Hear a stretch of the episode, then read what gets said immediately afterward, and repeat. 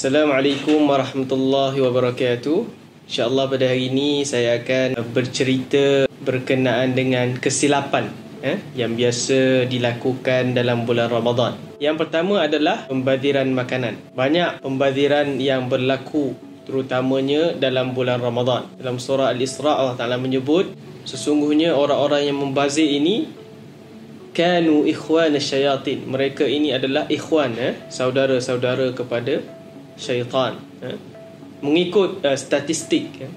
sekitar 16,000 tan sehari sisa makanan telah uh, dibazirkan uh, setiap hari dan pecahan yang terbesar adalah uh, isi rumah yang uh, secara puratanya membazirkan 1 kilogram setiap hari berbanding uh, pasar uh, hotel dan restoran.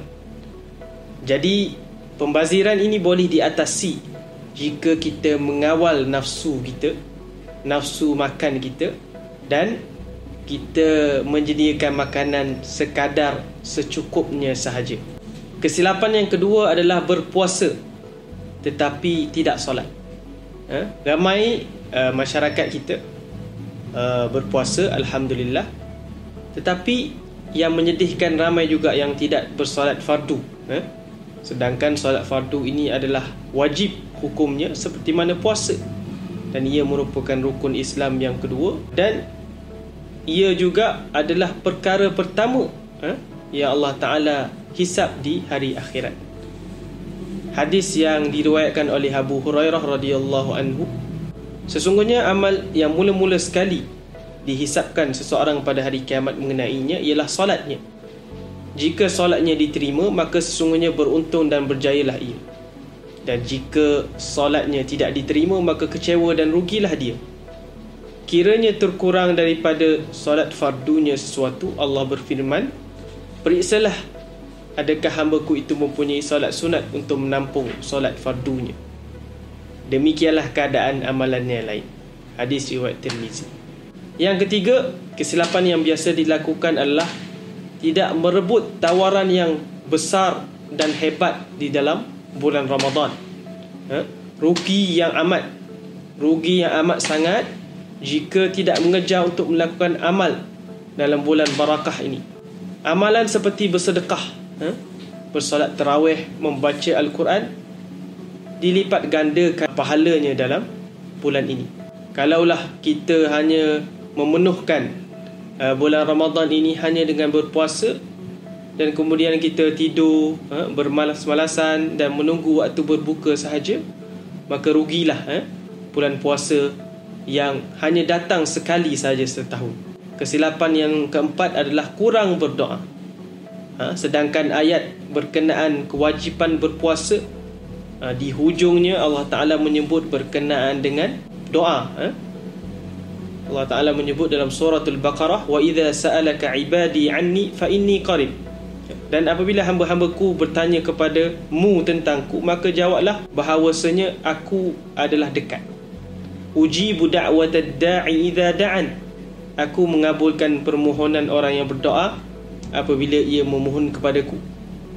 Falyastajibu li wal yu'minu bi la'allahum yarshudun. Maka hendaklah mereka itu memenuhi segala perintahku dan hendaklah mereka beriman kepadaku agar mereka selalu berada di dalam kebenaran. Jadi Allah Taala sentiasa dekat dengan kita. Ha? Oleh itu kita mestilah selalu berdoa kepada Allah Taala.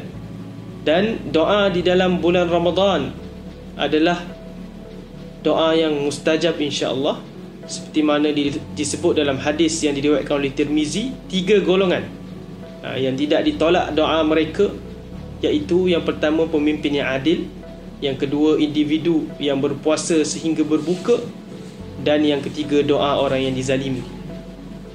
Dan kesilapan yang terakhir adalah mengabaikan 10 malam terakhir. Ha, sedangkan 10 malam terakhir bulan Ramadan adalah 10 malam yang terbaik kerana di dalamnya terdapat satu malam yang lebih baik daripada seribu bulan iaitu malam Lailatul Qadar Rasulullah sallallahu alaihi wasallam bila sampai pada 10 malam yang terakhir Rasulullah akan bersungguh-sungguh untuk beribadat.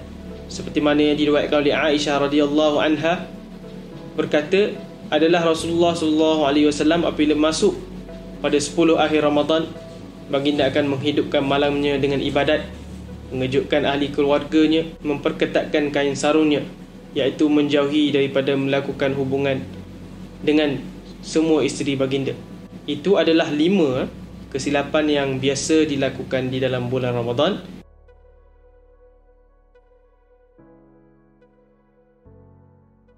Bersama membina masyarakat